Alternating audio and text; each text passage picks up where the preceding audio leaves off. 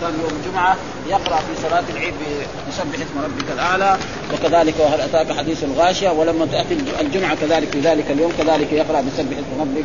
نعم. ثم يقول الله تعالى سبح اسم ربك الأعلى وسبح معناه نزه الله. ها؟ نزهه الله وخلصه من أي شيء لا يليق بجلاله. سبح يعني سبح الرب وقدسه من كل شيء لا يليق بجلاله وعظمته. فلازم إيه؟ ننزه عن الولد. وننزه عن الصاحبة وننزه عن الشريك. هذا معنى سبح وهذا المادة جاءت في القرآن يعني بعدة جاءت بالأمر وجاءت بالماضي وجاءت بالمضارع وجاءت بالمصدر. موجود في القرآن كله. هنا دحين سبح اسم فعل أمر فعل, فعل أمر. جاء في آيات ها مثلا سبح اسم ربك الأعلى هنا في, الامر سبح لله ما في السماوات هذا ماضي. ها يسبح لله ما في السماوات والأرض. جاء كذلك سبحان الذي أسرى بعبده والمعنى كل واحد.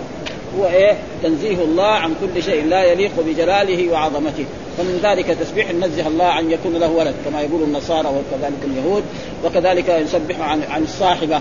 نعم وكذلك نسبح عن الشريك ما له شريك وهذا معنى سبح اسم ربك الأعلى. وعندما نزلت هذه الآية نعم لما جاء آه، يعني قول الله تعالى فسبح باسم ربك آه، آه، اسمه في سورة إذا وقعت الواقعة. سبح. باسم ربك العظيم. سبح اسم ربك العظيم. ها سبح اسم ربك العظيم. أمر الرسول أصحابه أن يجعلوها في ركوعه. ولما نزلت هذه الآية قال اجعلوها في سجود. ومن الأشياء الآن المشروعة في الصلاة أن الإنسان إذا صلى في الركوع يقول سبحان ربي العظيم سبحان ربي العظيم سبحان ربي. وفي السجود يقول إيه؟ سبحان ربي الأعلى. ها؟ الرسول أمر أصحابه هكذا لما نزل هذه قال لهم اجعلوها في ركوع. ولما نزلت هذه وهذه كانت في سورة الواقعة وهذه في إيه؟ سورة ها؟ سبح اسم ربك الأعلى الذي لا أعلى منه ها؟ ولذلك الرحمن على العرش استوى الذي خلق فسوى. يعني نزه الله عن كل شيء لا يليق بجلاله وعظمته. نعم ونزهه من الصاحبة ومن الولد ومن الشريك وهو أحد فرد صمد لم يلد ولم يولد. ثم مين هو ده؟ الذي خلق فسوى. ها الذي خلق خلق الناس كلهم. وأنشأ من العدم إلى الوجود فسوى صورتهم على أحسن صورة. فالإنسان إيه؟ زي ما قال يعني الإنسان يعني صوره على أحسن زي ما قال اذا السماء انفطرت وإذا كان انكسرت وإذا البحار فجرت وإذا القبور بعثرت علمت نفس ما قدمت وتأخرت. يا أيها الإنسان ما غرك بربك الكريم الذي خلقك فسواك فعدلك في أي صورة ما شاء لك فالإنسان يعني صورته غير صورة جميع الحيوانات كذا تمشي. وهو يمشي كذا معتدل مع ما أعطاه الله من العقل. ها؟ مع ما أعطاه الله من الإدراك. ما ما ما سخر له في هذه الدنيا من إيه؟ من الأشياء، سخر له جميع ما في السماوات وما في الأرض، وسخر له الأنعام. تخضع له واشياء، فهذه كلها نعم. كان حقه إيه؟ أن يعبد الله وحده ولا يشرك به شيئا، خلق فسوى. يعني فسوى إيه؟ خلقه، والذي قدر فهدى، يعني أصله كان هذا. يعني كلها هذه كانت صفة لإيه؟ للرب، يعني كأن المعنى أصله كان سبح اسم ربك الأعلى الذي خلق فسوى الذي قدر فهدى الذي أخرج المرعى. صفات. آه لكن إيه؟ هنا قال سبح اسم ربك الأعلى الذي خلق. هذا دحين الذي اسم الموصول صفة لإيه؟ لربك. ها آه بعدين عطف بالواو ها آه وإلا كان يعني على القاعدة كان يقول الذي خلق خلق ها قال والذي خلق فسوى والذي آه خلق آه والذي قدر فهدى. يعني قدر الأمور كلها.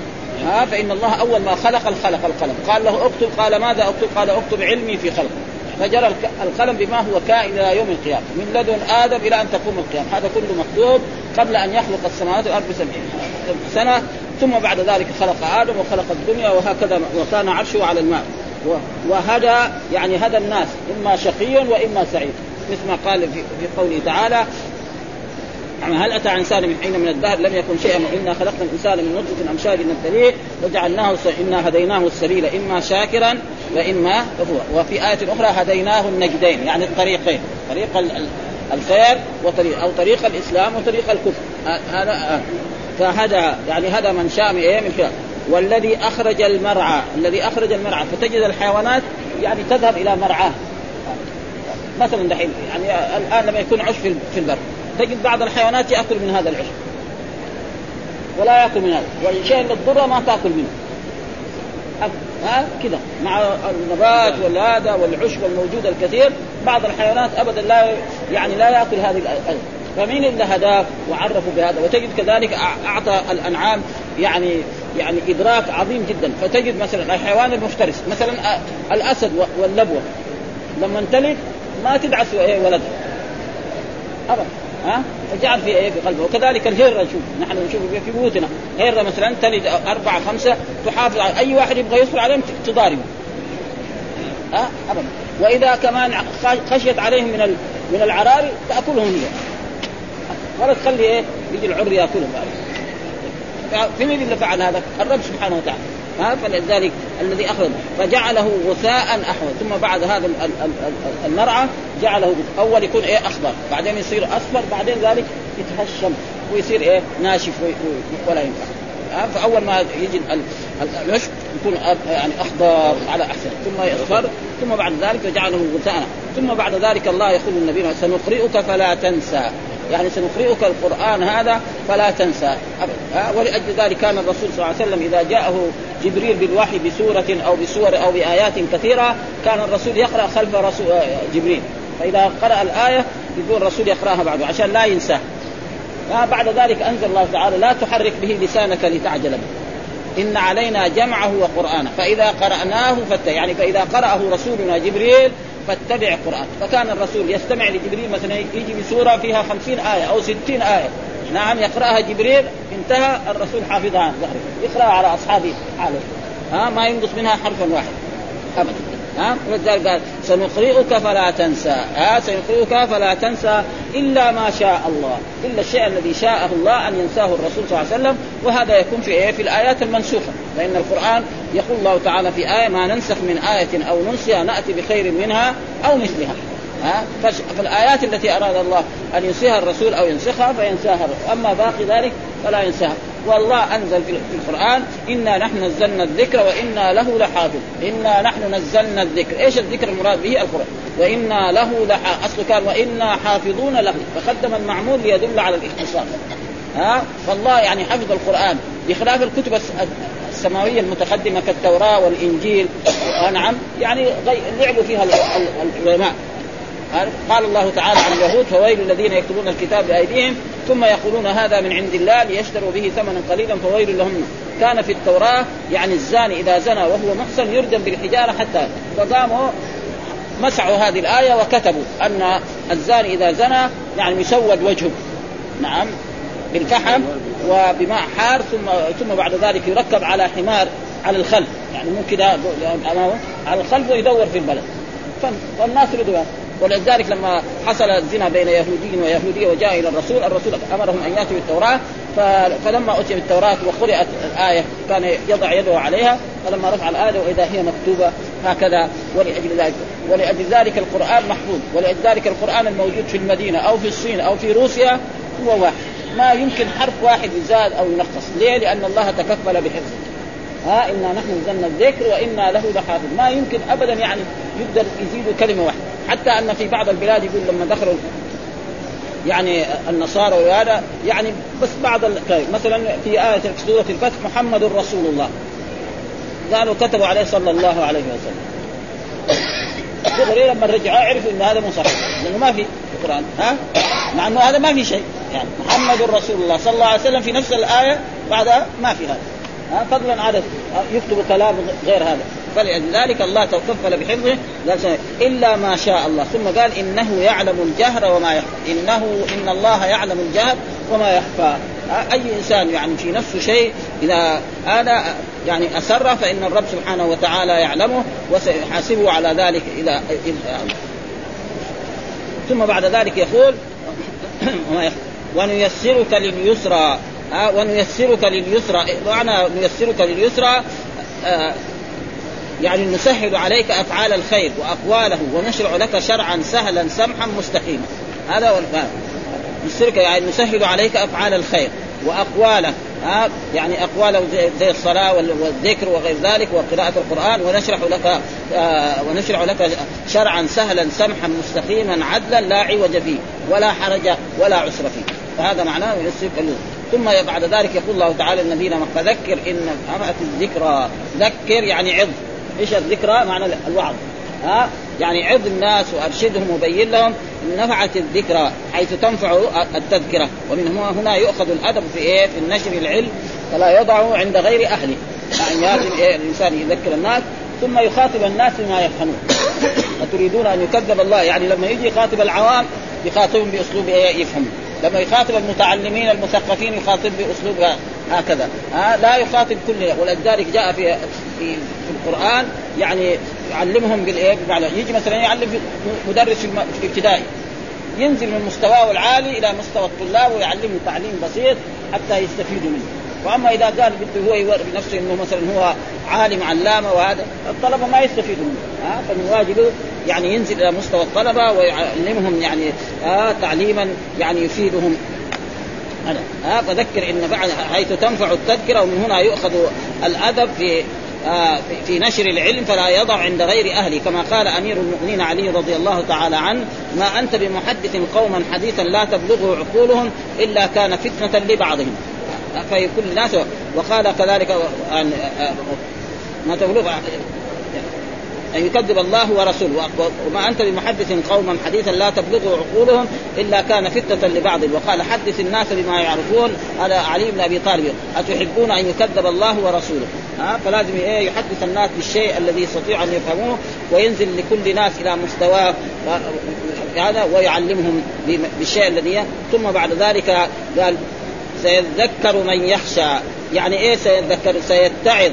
بهذا القرآن بما تبلغه به يا محمد من قلبه يخشى الله ويعلم أنه ملاقي. يعني يستفيد من هذا القرآن من الذي تعلمهم الناس بما من من قلبه يخشى الله ويعلم أنه ملاقي. أما الثانيين هذول ما يستفيد. بل قالوا إن القرآن ده أساطير الأولين. وقالوا عنه سحر وأنه كذب وأنه كهانة. لا مين اللي يستفيد من القرآن؟ المؤمن. ها هو الذي يستفيد أما الكافر ابدا لا يستفيد من القرآن وزي ما قال الله تعالى يعني لا تسمعوا لهذا القرآن والغوا فيه لعلكم تغلبون ها يعني إذا كان الرسول يقرأ أو الصحابة يقرأ يجي يساوي شوشر هناك يغنوا عشان لا يسمعوا هم كانوا مثل ما قال الله تعالى وما كان صلاتهم عند البيت إلا مكاء وتصديق فيشوشروا على القرآن ولذلك ما يستفيد من القرآن إلا المؤمن. ها فالقرآن وقال مثلا فيه شفاء للناس وننزل من القرآن ما هو شفاء ورحمة للمؤمن ولا يجد الظالمين إلا خسارة ها ابدا لأنه مثلا كافر كان كفر بسورة من السور فلما تيجي السورة الثانية يكفر بها يصير إيه؟ زيادة ها الثالثة كذلك الرابعة كذلك وهكذا حتى كفروا بالقرآن كله وأصبحوا في إيه؟ في ثم بعد ذلك سيذكر من يخشى ويتجنبها الأشقى الذي سي يعني سيتذكر بهذا القرآن ويتعظ ويستفيد منه إيه؟ من ذكره الله سبحانه ويتجنبها الأشقى ويتجنب هذا القرآن الأشقى الذي كتب عليه الشقاء وهو الكافر. الأشقى هنا بمعنى الكافر الذي يصل النار الكبرى الذي يصل سيحرق في النار الكبرى وهو الكافر الذي يخلد في النار. ها؟ الكافر الذي يخلد في النار. ولذلك قال الذي لا يموت فيها ولا يحيا. فالكافر إذا أدخل النار يعني يخلد فيها لا يموت ولا يحيا. يعني لا يحيا حياة طيبة ولا يموت يستريح من العذاب. أبدا. أما المؤمن العاصي هذا لا. إذا أدخله الله النار وأحرقته النار فإنه تحرق النار ويبقى المدة التي شاءها الله سبحانه وتعالى في النار. آه ثم بعد ذلك إما أن الله يشفع فيه أحد الأنبياء والرسل آه كالرسول محمد صلى الله عليه وسلم أو غيره من الأنبياء والرسل أو ناس من الصالحين يشفعوا بعد ما ينجهم أما الكافر فيخلد في النار وهذا هو القول الصحيح.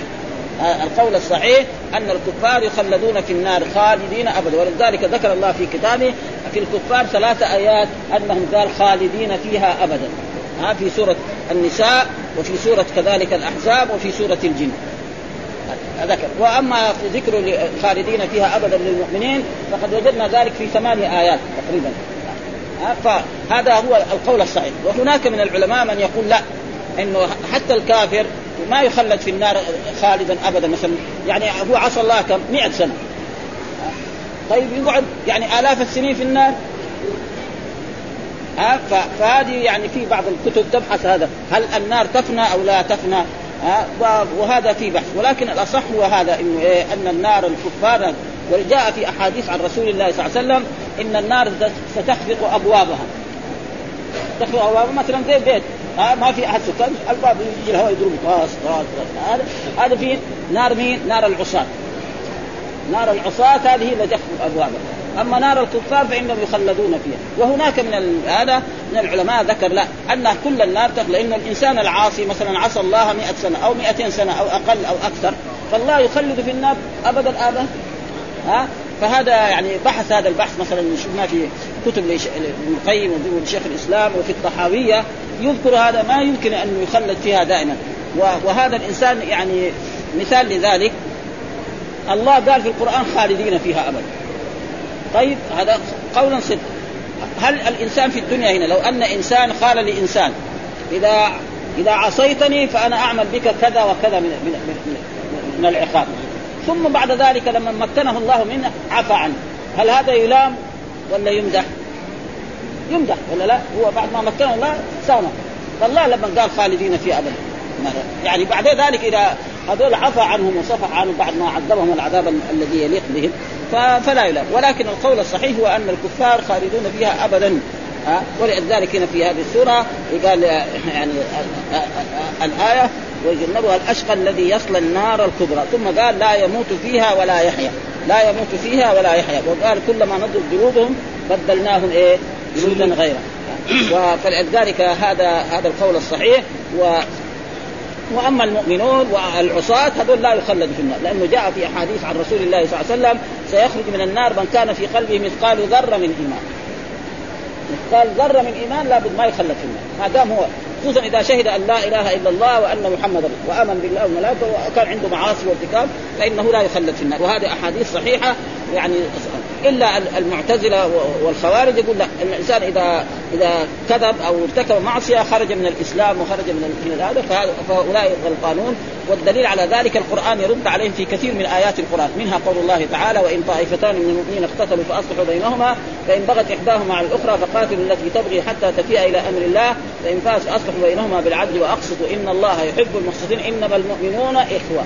سمى الطائفتين المتقاتلتين الباغية والمبغى عليها إخوة. ولو كانت الباغية كافرة ما يسمى الإخوة. ابدا ها؟ وهذا دليل على أن مرتكب الكبيرة لا يكفر. وهذه عقيدة أهل السنة والجماعة. وكذلك قال في آية في القصاص فمن عفي له من أخيه شيئا سمى القاتل للمقتول أخا. هذا دليل على أن إيه؟ المرتكب الكبيرة ما هو كافر. لو كان كافر ما يسميه أخ. ها؟ وهذا هو الصحيح. والمعتزلة قالوا لا خلاص إذا ارتكب زنا أو سرق أو شرب الخمر خلاص خرج من الإسلام وسار في الدنيا في منزلة بين المن لا هو مؤمن ولا هو وإذا مات يخلد في النار.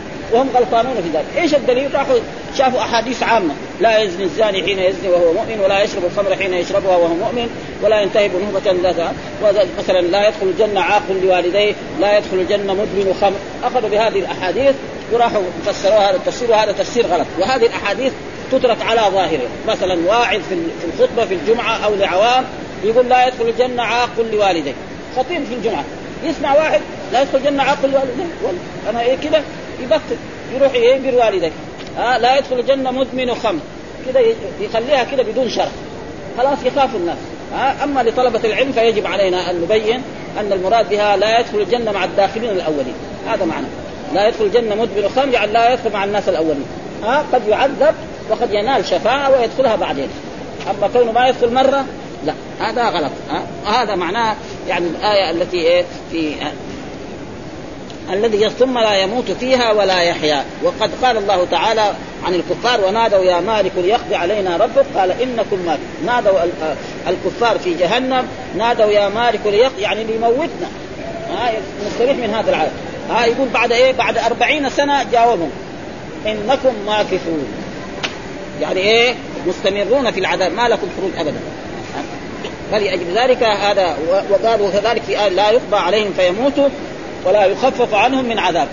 آية أخرى لا يقضى عليهم في يعني لا يموتوا ولا يخفف عنهم بل عذابهم مستمر. مرة يكون في جهنم ومرة قد يكون في الزمهرير على كل حال هذا يعني عذاب الكافر. فالكافر يخلد في النار وأما المؤمن والعاصي هذا فيعذب على قدر ذنبه أو ينال شفاعة من رسول الله صلى الله عليه وسلم أو غيره من الأنبياء والرسل والصالحين وكل صالح إذا نجا يشفع. ها؟ الشفاعة كل واحد لما ينجو يشفع أما قبل أن يشفع قبل أن يدخل الجنة ما يشفع. ولذلك الله قال يوم يفر المرء من أخيه وأمه وأبيه وصاحبته وبنيه لكل امرئ منهم يومئذ شأن يغنيه. ثم بعد ذلك قال قد أفلح من تزكى. الفلاح إيش هو؟ الفوز والظفر بالجنة والنجاة من النار. ذلك القرآن يقول أولئك المفلحون أولئك إيش هو الفلاح؟ آه الفوز بالجنة والنجاة من قد أفلح من تزكى يعني من طهر نفسه من الأخلاق الرذيلة. ها والغيبة والنميمة وغير ذلك وذكر اسم ربه وذكر اسم ربه فصلى. وذكر اسم ربه يعني أقل ما يكون هو التوحيد في الدرجة الأولى وصلى يعني صلى الصلوات الخمس. أدى الصلوات الخمس يعني في في شروطها وأركانها كاملة في المساجد مع الجماعة حيث يؤذن له. فلذلك الله دائما ما مدح المصلين مدح المقيمين الصلاة. كل القرآن يمدح المقيمين الصلاة. من هم المقيمون الصلاة؟ المقيمون الصلاة الذين يؤدون الصلاة في المساجد مع الجماعة بعد الأذان. أما الذي يصلي في بيته دائما أو في سوقه دائما قد يسمى مصل ولا يسمى. ولذلك القرآن يقول ألف لام ذلك الكتاب ولا ريب في هدى للمتقين الذين ويقيمون الصلاة. قال والمؤمنون والمؤمنات بعض أولياء بعض يأمرون بالمعروف وينهون عن المنكر ويقيمون الصلاة. ها؟ والذين إن مكناهم في الأرض أقاموا الصلاة. فهذا معنى إقامة. أما الذي دائما ما يعرف المسجد هذا هذا ولذلك جاء في حديث إذا رأيتم الرجل يعتاد المسجد فاشهدوا له بإيه؟ بالإيمان، يعني ما يعرف المسجد نشهد له إيه؟ بالنفاق. ها؟ في مسلم يمكن ما يعرف المسجد، يعني على كل حال في الآن في كثير من بلاد الأخطار الإسلامية الرجل اللي ما يصلي يوم الجمعة يروح يصلي. يكون كل الأسبوع ما يصلي هو لكن يوم الجمعة يروح يصلي على كل حال برضه أحسن في واحد يمكن ما يروح حتى الجمعة ها؟ ففي فرق بين هذا. فالله يمدح المصلين. ولذلك هنا يقول قد أفلح من تزكى وذكر اسم ربه فصلى. وذكر اسم ربه فصلى. ف... ومعنى ذكر اسم قلنا الصلوات. وهناك من فسرها وذكر اسم ربه يعني التكبير في العيدين. يعني في من بعض المفسرين فسر هذا وذكر اسم ربه التكبير في العيدين عيد الفطر وعيد الأضحى. فصلى يعني صلى صلاة العيد. ها. ف... وهناك قد أفلح من تزكى يعني من أخرج زكاة الفطر. أفلح من تزكى فسره بعضهم من أخرج زكاة. ومعلوم أن زكاة الفطر تجب في إيه؟ ليلة العيد. إذا انتهى رمضان فيجب على كل مسلم ومسلمة ذكر أو حر أو أنثى أو عبد أن يخرج إيه؟ صاعا من تمر أو من بر أو من زبيب أو من شعير أو من اخر وهذه أوجبها مين أوجب هذه الزكاة؟ رسول الله صلى الله عليه وسلم. ها؟ والذي يوجبه رسول الله والذي يوجبه الله الحكم واحد لا فرق في ذلك. ها إنما الزكاة زكاة الذهب وزكاة الفضة وزكاة الإبل وزكاة البقر هذه من اوجبها الله. ها في كتابه ذكرها والرسول بين هذا. وهنا زكاة الفطر من أوجبها جاء في حديث فرض رسول الله صلى الله عليه وسلم زكاة الفطر صاعا من تمر أو من بر أو من زبيب أو من شعير أو من أقط على المسلمين. ها فهنا فسرها بعض من تزكى يعني أخرج زكاة الفطر. وتخرج زكاة الفطر متى؟ يعني ليلة العيد. أحسن وقت إخراجها بين صلاة الفجر من يوم العيد إلى صلاة الفجر صلاة العيد هذا أحسن. وإذا ما أمكن في, في ليلتها أو قبلها بيوم أو يومين. وإذا أخرها عن ذلك اليوم فتكون صدقة من الصدقات فإذا بعد ما صلى العيد خرجها فتصير صدقة ما تكون زكاة الفطر. ها؟ ولذلك يشرع المسلمين أن يحرصوا أن يخرجوا هذه الزكاة قبل وتخرج بهذه الأشياء الأربعة أو ما كان محل يعني وهي صاع من تمر أو من بر أو من زبيب أو من شعير أو من أكل. والذي يظهر من النصوص أنه لا يجوز الفلوس. ولكن نحن نرى كثير من الناس في هذه بعض البلاد الإسلامية وبعض من العلماء يقول لا اخراجها إيه فلوس أفضل. وهذا شوية يعني يعني في إيه يعني تعدي على النصوص. لأن الرسول كان يعلم أنه سيأتي زمان وأن الفقراء يحتاجون إلى النقود أكثر ما يحتاجون إلى البر وغيرها فكان هذا. ولكن ما بين. فلذلك نحن ننصح إخواننا المسلمين ألا وإن كان بعض العلماء يقولون ذلك حتى يعني بعض المشايخ الكبار يعني الشيخ الإسلام ابن تيمية يقول إنه لا بأس بإخراجها بإيه؟ بالمال لأن هذا أنفع للفقراء. ها مثلا الرجل يكون فقير وعنده خمسة ستة أولاد. ها فأنا أعطيته يعني عن كل واحد 10 ريال 10 ريال تصير يعني 50 ريال يمكن يروح يشتريهم. تساوي أو غير ذلك ولكن مع ذلك يعني نحن يعني كل إنسان يؤخذ من قوله ويرد. إلا كلام رسول الله صلى الله عليه وسلم. ها يقول شيخ الإسلام أو يقول كذلك مذهب الإمام أبو حنيفة. ها ونحن ما نرى هذا ونرى انه الإنسان يخرج.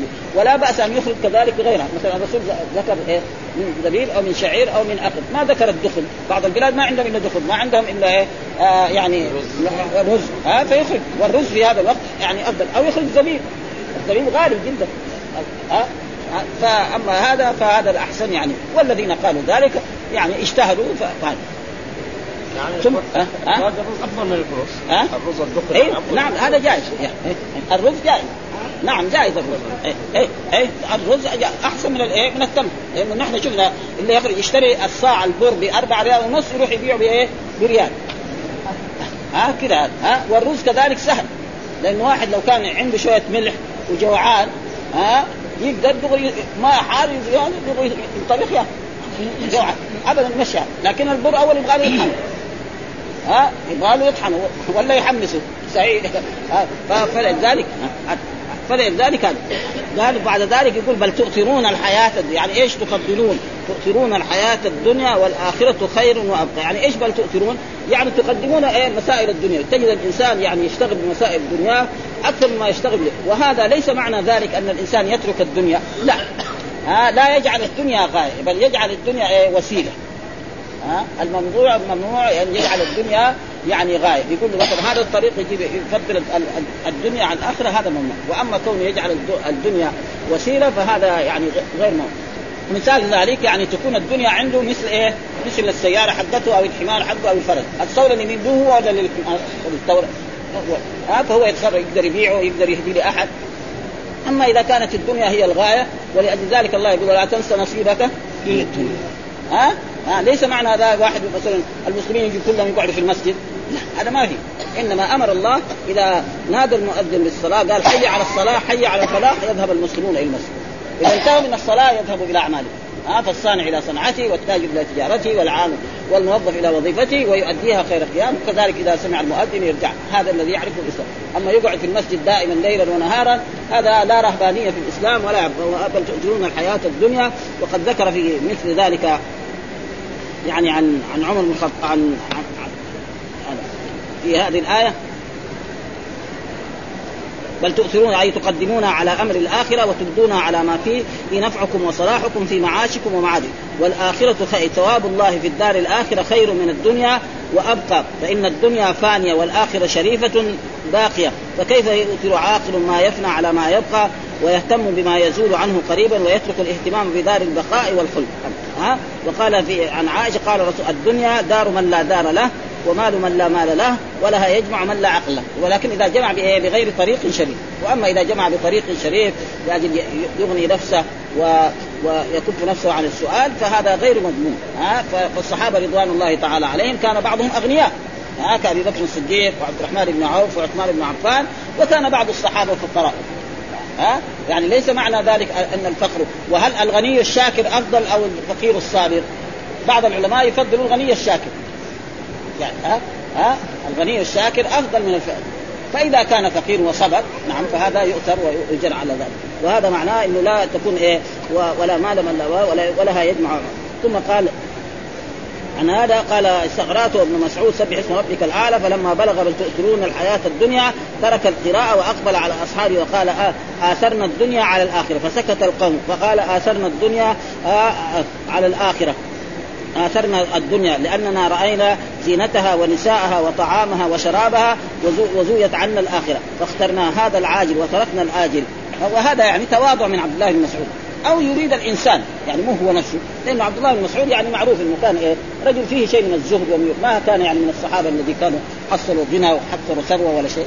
وهذا معناه إنه نحن ومعلوم أن الصحابة رضوان الله تعالى عليهم الأولين غير آه والثانيين بعد ذلك آه يعني صار عندهم شيء من الدنيا. آه عبد الرحمن بن عوف اللي كان ما عنده شيء صار بعد ذلك من الاغنياء وعثمان بن عفان من الأول هو يعني عنده غنى. فالدنيا إذا لا تكون إيه غاية تكون إيه وسيلة.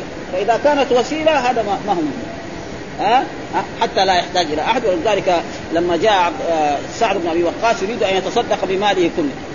قال للرسول لا. قال له أنا مالي إلا ابن آه، أتصدق؟ قال له لا. قال له الثلث؟ قال له لا. آه، نصف الشطر؟ قال له لا. قال له الثلث؟ قال والثلث كثير. إنك إن تذر ورثتك أغنياء خير من أن تذرهم عالة يتكففون الناس. فلا يجوز إنسان يقوم يتصدق بماله كله ويخلي أولاده هذا ما. ها؟ ولا أحد يقدر هذا يفعل ذلك. ها؟ ما في أحد يعني يتصدق بماله إلا يعني صرت في اليوم الثاني مجنون. إلا أبو بكر الصديق رضي الله فإن الرسول لما أمر بصدقة نعم أتى بماله كله. فقال له الرسول ماذا أبقيت لأهلك؟ قال أبقيت لهم الله ورسوله. عمر جاب إيه؟ نصف ماله، قال له ماذا؟ قال أبقيت لهم النصف. هذا واحد، أما الثاني واحد صدق قالوا كان عنده 100 وتصدق بها. اليوم الثاني يجري في الشارع. انه ما يحتاج إلى أشياء فلا يفعل يبغى يوصي كذلك يوصي بالربع أو بأقل من الربع. أما بالمال كله فلا فلا يفعل مثل ذلك وهذا لا يقدر عليه أحد ابدا إلا مثل أبي بكر الصديق رضي الله تعالى عمر يعني ما وصل إلى هذه الدرجة ولذلك اسمه الصديق. ابو بكر عمر اسمه حصل الشهادة وهو كان يعني يطلب هذه الأشياء. ها يقول اللهم أسألك الشهادة والموت في المدينة. تقول له بنته كيف موت في المدينة وشهادة؟ اللي يبغى يحصل شهادة يروح برا يروح الجهاد يروح العراق يروح الجساد أنا أنت مالك شغل إيش دخلك انت أو يسأل ربه. ولذلك هو يصلي صلاة الفجر يجي مجرم من المجرمين ويطعنه فيموت. ثم بعد ذلك يعني سأل مين اللي فعل هذا؟ قالوا له غلام المغيرة بن شعبة ها؟ وحصل الشهادة. مين قتله؟ كافر الكافر لما يقتل المؤمن حصل الشهادة الذي هو يريدها يعني. وهذا عمر بن الخطاب الذي لا نظير له ابدا ولا يوجد له نظير من عهده إلى أن تقوم القيامة. ابدا. ما في أحد مثله. عشر سنوات ملأ الأرض كلها عدلا ثم بعد ذلك يقول إن هذا يعني إن هذه الأوامر التي جاءت في هذه السورة قد أفلح من تزكى وذكر اسم ربه فصلى بل تؤثرون الحياة الدنيا والآخرة. هذا كان موجود في إيه؟ الصحف الأولى، مين هي الصحف الأولى؟ صحف إبراهيم، إبراهيم من إبراهيم خليل الرحمن. ها جد النبي صلى الله عليه وسلم وجد الأنبياء جميع الذين من بعد سواء كانوا عربا أو عجما. فالرسول ينتهي نسبه إلى مين؟ إلى عدنان ابن يعني ابن إسماعيل ابن إبراهيم. الأنبياء الباقون الذين من بني إسرائيل ينتهي نسبه إلى مين؟ إلى إبراهيم. فجميع وهذا إن هذا لفي الصحف الأولى صحف إبراهيم وموسى. ولأجل ذلك يعني هذه الأوامر وهذه الأشياء الأخبار اللي ذكرها الرب كلها موجودة في هذه الصحف.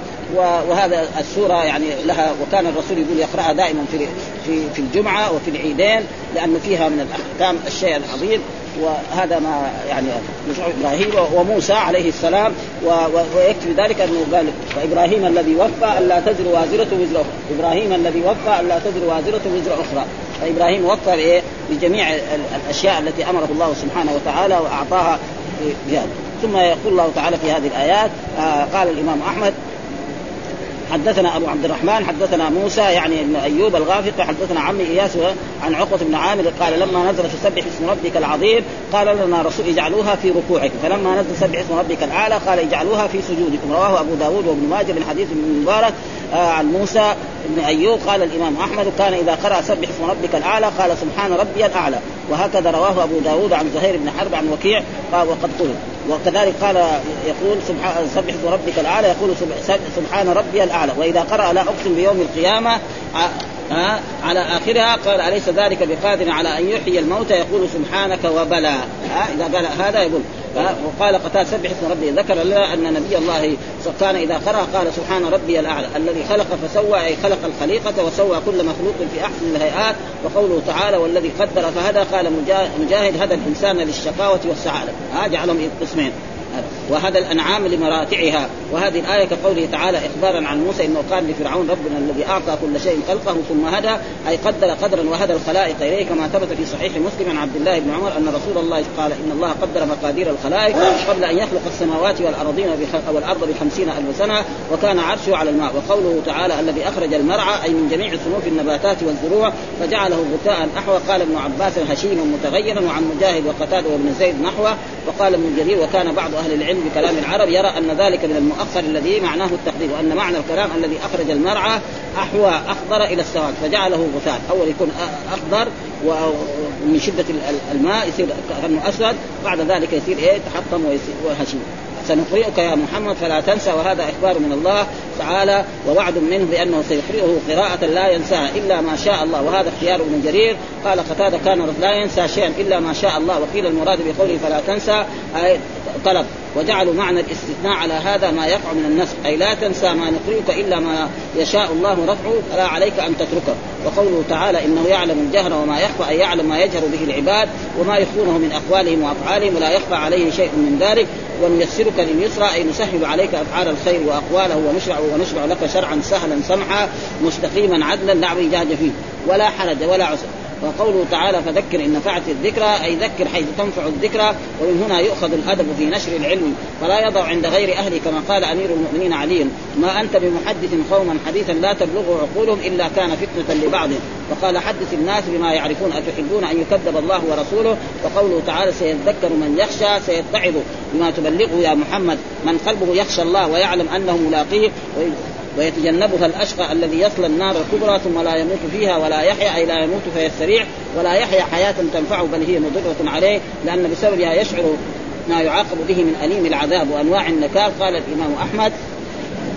آه، أما أهل النار الذين هم أهلها لا يموتون ولا وأما ناس يريد الله بهم الرحمة فيميتهم في النار فيدخل عليهم عليهم الشفعاء فيأخذ الرجل الحجارة في فينبتهم أو قال ينبتون في نهر الحياة أو قال الحياة أو قال الحيوان. يعني إيه؟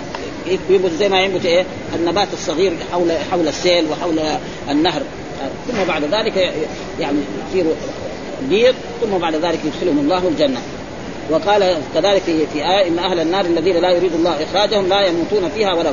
وإن أهل النار الذين يريد الله إخراجهم يميتهم فيها إماتة حتى يصيروا فحما ثم يخرجون ضبائر. فيلقون على نهر الجنة فيرش عليهم من نهر الجنة فينبتون كما تنبت الحبة في حميل السيل. وقال الله تعالى إخبارا عن أهل النار ونادوا يا مالك ليقضي علينا ربك قال إنكم ماكثون. ها وقال تعالى لا يقضى عليهم فيموتوا ولا يخفف عنهم من عذابها. وهنا قد أفلح من تزكى يقول قد أفلح من تزكى أي طهر نفسه من الأخلاق الرذيلة وتابع ما أنزل الله على رسوله صلوات الله وسلامه عليه وذكر اسم ربه فصلى أي أقام الصلاة في أوقاتها ابتغاء رضوان الله وطاعة لأمر الله وامتثالا لشرع الله. وقد قال الحافظ وابو بكر البزار حدثنا إلى أن جاء عن عن, عن جابر بن عبد الله عن النبي قال قد أفلح من تزكى من شهد أن لا إله إلا الله وخلع الأنداد وشهد أني رسول الله وذكر اسم ربه فصلى قال هي الصلوات الخمس والمحافظه عليها والإهتمام بها. ثم قال لا لا يروى عن جابر إلا من هذا الوجه. الصلوات الخمس واختاره ابن جرير. وقال دخلت على أبي العالية فقال لي إذا غدوت غدا إلى العيد فمر بي قال فمررت به فقال هل طعمت؟ شيئا لأن عيد الفطر يسن الإنسان قبل أن يخرج للعيد أن يأكل حتى لا يكون إيه مثل الصائم. آه قلت نعم. قال آه أفضت على نفسك يعني اغتسلت من الماء لأن غسل يوم العيد إيه سنة. قلت نعم. قال أخبرني ما فعلت ما فعلت بزكاتي قال قد وجهتها يعني وزعتها قبل أن أخرج صلاة. قال إنما أردتك لهذا. وهذا إيه؟ أبو العالية من التابعين هذا. فيعني يرشد إيه؟ المسلمين ويرشد طلبته إلى أن يؤدوا زكاة الفطر قبل أن يخرجوا لصلاه العيد. وهذا هو السنة المأمور به. قد أفلح من قال إن أهل المدينة لا يرون صدقة أفضل منها ومن سقاية الماء. قلت وقد روينا عن أمير المؤمنين عمرو بن عبد العزيز أنه كان يأمر الناس بإخراج صدقة الفطر ويتلو هذه الآية قد أفلح من تزكى وذكر اسم ربه. فمن تزكى يعني من أخرج إيه؟ زكاة الفطر. يعني كذا بس. وبعضهم أخرج فسرها. يعني بالزكاة التي هو مطهره بل تؤثرون الحياة تقدمون على أمر الآخرة وتبدون على ما فيه نفعكم وصلاحكم وفي معاشكم. ومعادكم والآخرة خير وأبقى. ثواب الله في الدار الآخرة خير من الدنيا وأبقى. فإن الدنيا دانية فانية والآخرة شريفة باقية. فكيف يؤثر عاقل ما يفنى على ما يبقى؟ ويهتم بما يزول عنه قريبا ويترك الاهتمام بدار البقاء والخلد قال الإمام أحمد الدنيا دار من لا دار له ومال من لا مال له وله يجمع من لا عقل له. وقال ها؟ قال تراه ابن مسعود سبح اسم ربك الأعلى فلما بلغ بل تؤثرون الحياة الدنيا ترك القراءة وأقبل على أصحابه وقال آثرنا الدنيا على الآخرة. فسكت القوم فقال آثرنا الدنيا لأننا رأينا زينتها ونساءها وطعامها وشرابها وزويت عنا الآخرة فاخترنا هذا العاجل وتركنا الآجل وهذا منه على وجه التواضع. ها؟ وإن عبد الله بن مسعود ما ما ما ما قدر الآخرة عليه. لكن الناس الآخرين ومثلنا وغير ذلك هذا اللي يمكن يكون فيه. والهضم هو أو الهضم وهو إخبار عن الجنس من حيث هو. والله أعلم.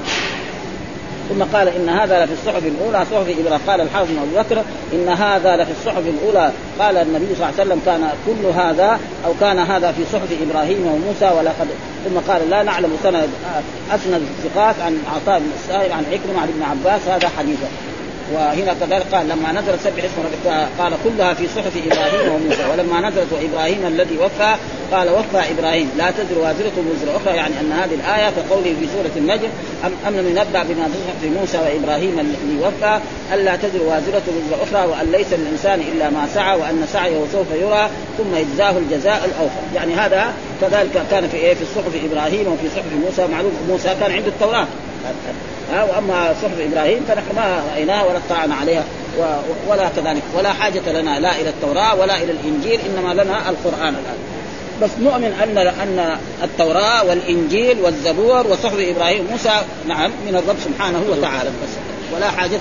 يقول الآيات التي في سبع قال ابو العالية قصة هذه السورة في الصحف الأولى واختاره ابن جرير وأن المراد بقول إن هذا إشارة إلى قوله قد أفلح من تزكى وذكر اسم ربه فصلى بل تؤثرون الحياة الدنيا والآخرة خير وأبقى. إن هذا أي مضمون هذا الكلام لفي الصحف الأولى أو صحف إبراهيم وهذا الذي اختاره حسن قوي وقد روي عن قتادة وابن زيد نحوه. والله أعلم. والحمد لله رب العالمين وصلى الله وسلم على نبينا محمد وعلى آله وصحبه وسلم.